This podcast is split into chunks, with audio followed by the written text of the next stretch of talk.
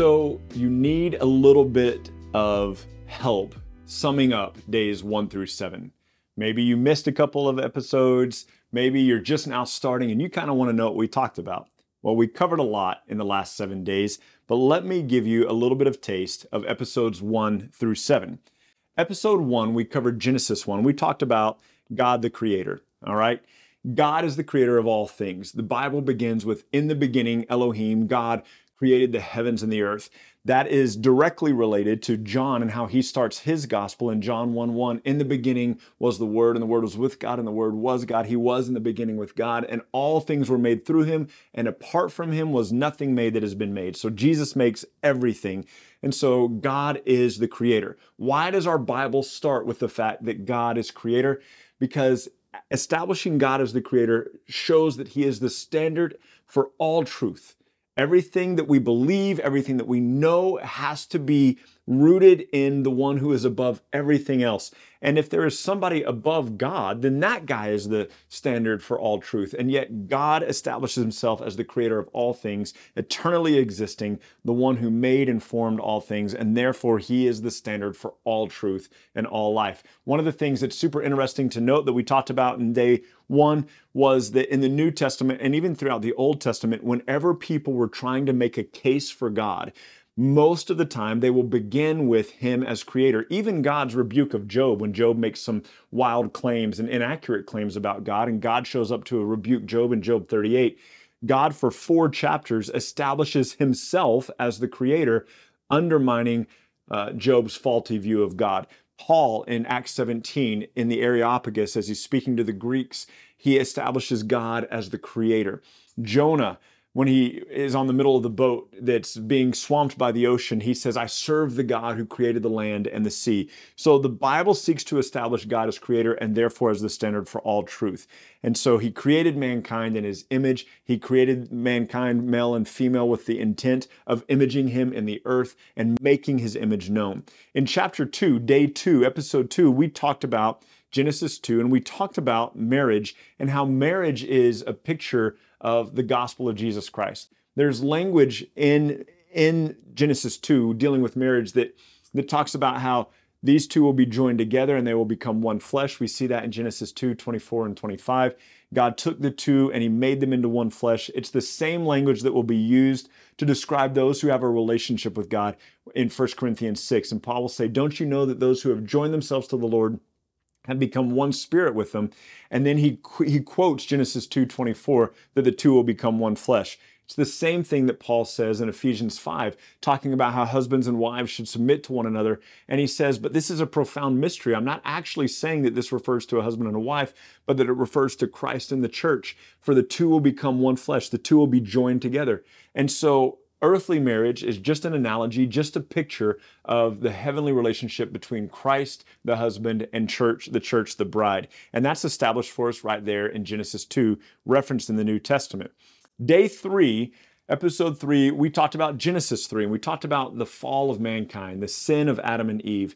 We looked at the fact that Adam and Eve were in this garden, beautiful garden. We saw in chapter 2 that God had made the tree of the knowledge of good and evil and the tree of life super important themes that we see throughout the Bible. Adam and Eve reject God. They reject God's purpose for themselves. They eat from the tree of the knowledge of good and evil, and sin enters into the world. Uh, the very first two things that they do is they make coverings for their sin. God had already told them in chapter two, the day you eat of it, you will certainly die. You will die, die. It was, you would be certainly dead. And now they've made coverings for their nakedness and they're hiding from God. And God says, Did you eat from the tree that I told you not to eat from? Adam blames, Eve, Eve blames the serpent, and God pronounces judgment on the serpent. And in Genesis 3:15, we are given the first indication of the Savior, the Messiah who will come. And God says to the serpent, Eve will have an offspring, a singular seed, who will crush your head, but you will bruise his heel.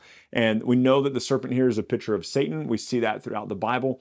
And yet he says that there will be an offspring, Jesus, of Eve who crushes the devil, crushes sin, crushes the power of sin, and yet is still struck by the devil because what happened? Jesus died on the cross to overthrow sin. So that's the first picture of Jesus in the Bible, Genesis 3:15. Genesis 3:21, even though Adam and Eve were supposed to die, what God did is he made coverings for them from the flesh of an animal and he covered their sin. Their covering did not satisfy his requirement blood was shed to make a covering for them. God would be the one who, who gave a sacrifice for the first covering of sin, and God would be the one who would give the final covering for sin in Jesus Christ. So now you have your second reference to Jesus. Also, we see that they are separated from the tree of life. They're not allowed to eat from the tree of life lest they live forever. But Thankfully and gloriously through faith in Jesus, the tree of life is restored to all who believe in Revelation in the last day. Day four, we talked about Cain and Abel. Cain kills his brother Abel. Cain is wicked. His offering is not pleasing to God. Abel's is pleasing to God. And we've often said, well, Cain's offering wasn't pleasing to God because he didn't give the best. The text doesn't actually say that. At this point, they are still about 2,500 years away from the law. So there's no rule, there's no law about the kind of offering Cain should or should not bring. But what we do see in the Bible, Amos chapter 5, Isaiah chapter 1, what we do see in the scripture is that the sacrifices that God was not pleased with were the sacrifices that were offered with a wicked heart. And the Bible will go on to tell us that that Cain was evil, that Cain was unrighteous. In fact, in the New Testament, Cain will be compared to false teachers and false prophets. And so Cain does not offer the best to God, Abel does. Abel's blood and the picture of Abel and his faith will be spoken about in Hebrews chapter 11 and Hebrews chapter 12 as examples to follow. On episode 5, we talked about the flood. We covered several chapters in Genesis 6, 7, 8, and 9. Now, in chapter 5, there's this long genealogical discussion. Enoch, who is this priest of God or this very godly person. So godly, in fact, he's one of two people in the Bible that does not have a death. He, he lives forever. And uh, Enoch names his son Methuselah. And Methuselah means he dies, it happens, which means in the year that Methuselah dies, the flood comes on the earth. God wipes out every living creature on the face of the planet, everything that has the breath of life in its lungs. He is grief stricken over the sin of mankind, and he rescues Noah and Noah's three sons and their respective wives. And the Bible tells us in Hebrews 11 7 that Noah is a picture of righteousness, that Noah is a picture of those who would inherit salvation. Hebrews 11 7 says, Noah, being warned by God about a coming judgment as of yet unseen, in holy fear, built an ark for the salvation of his household, through which he and the seven with him were considered righteous and the rest of the world was condemned. And that's a picture of Jesus for us that we have been warned about the coming judgment of God. An ark, Christ, has been created for us to enter into, and we who enter into Christ are declared righteous, and those who don't will receive judgment. Also, it's important to note that Noah and his family were sealed in the ark by God, and you and I are sealed in Christ by the Holy Spirit, still by God. And so we talked about that uh, as we discussed the flood Day six, episode six, we talked about the Tower of Babel. And the Tower of Babel is a city. Babel becomes Babylon. It's a city that's established by a man named Nimrod. Nimrod will establish Babel and he'll establish Nineveh. So the capital city of Babylon and the capital city of Assyria. And Babel will become Babylon and it will represent for the rest of the Bible, all the way to, sorry, Revelation 18, it will represent everything that's opposed to God. We see then spiritual Babylon, all that's opposed to God, finally destroyed in Revelation 18. And in Revelation 19, there's a worship service that happens in heaven, rejoicing over the destruction of Babylon. This is the place where all the people say, Look, let's make a name for ourselves. Let's build a tower to heaven. Let's build a name for ourselves so that we're not distributed throughout the earth. And God comes down, sees what they're doing. He says, Your tower didn't make it to heaven by him coming down, he, they didn't get close. He just uh, destroys and distorts their languages so that they will be scattered throughout the earth and so they can't build a name for themselves. And yet, the opposite of all of this comes to fruition at the end. So, in the book of Revelation, we see, in, in, Genesis, we see that God took the people who were set against him, trying to build a tower to heaven, and he split them amongst the nations.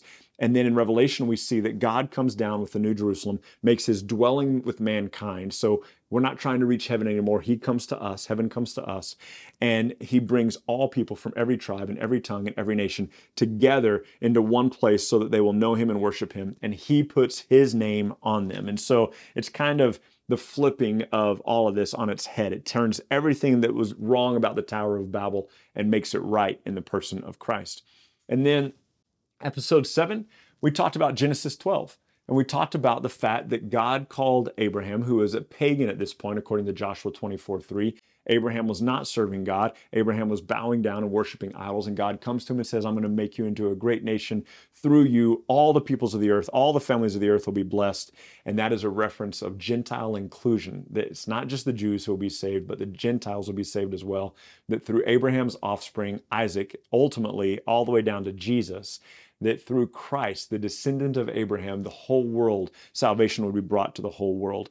And he, the Bible talks about how uh, the the people who are of faith, people who believe in Jesus, are the actual sons of Abraham. You're not just a son of Abraham because he's at the bottom of your family tree in the old root system. You are a son of Abraham by faith, and we'll get into that a little bit more in our uh, summary of the next seven days. But this, in a very tiny nutshell, is the first seven episodes. And so if you've missed some of these or you need a little bit of a recap, we hope that this helps. There are so many more details. And as you have time, you can go back and watch those videos to pick up some of the stuff that we did not have time to share with you today in this summary. Have a fantastic day and we'll see you tomorrow. Thank you so much for journeying with us today at Simpler Bible through another section of Scripture where we come to know and understand God a little bit better. Look, if you're brand new to Simpler Bible, we have all sorts of resources available for you go to our website, simplerbible.com, and there you can find these videos. You can find our podcast. You can find links to our social media, and you can even find a blog post with additional scriptures if you want to go into a little bit more study than we had time to cover in this podcast and video today. We hope that this tool will be exactly that for you a tool. Not something that replaces your daily walk with God, but something that enhances your daily walk with God and helps you to know and enjoy Him more. Thank you so much for being part of this, and we'll see you again tomorrow.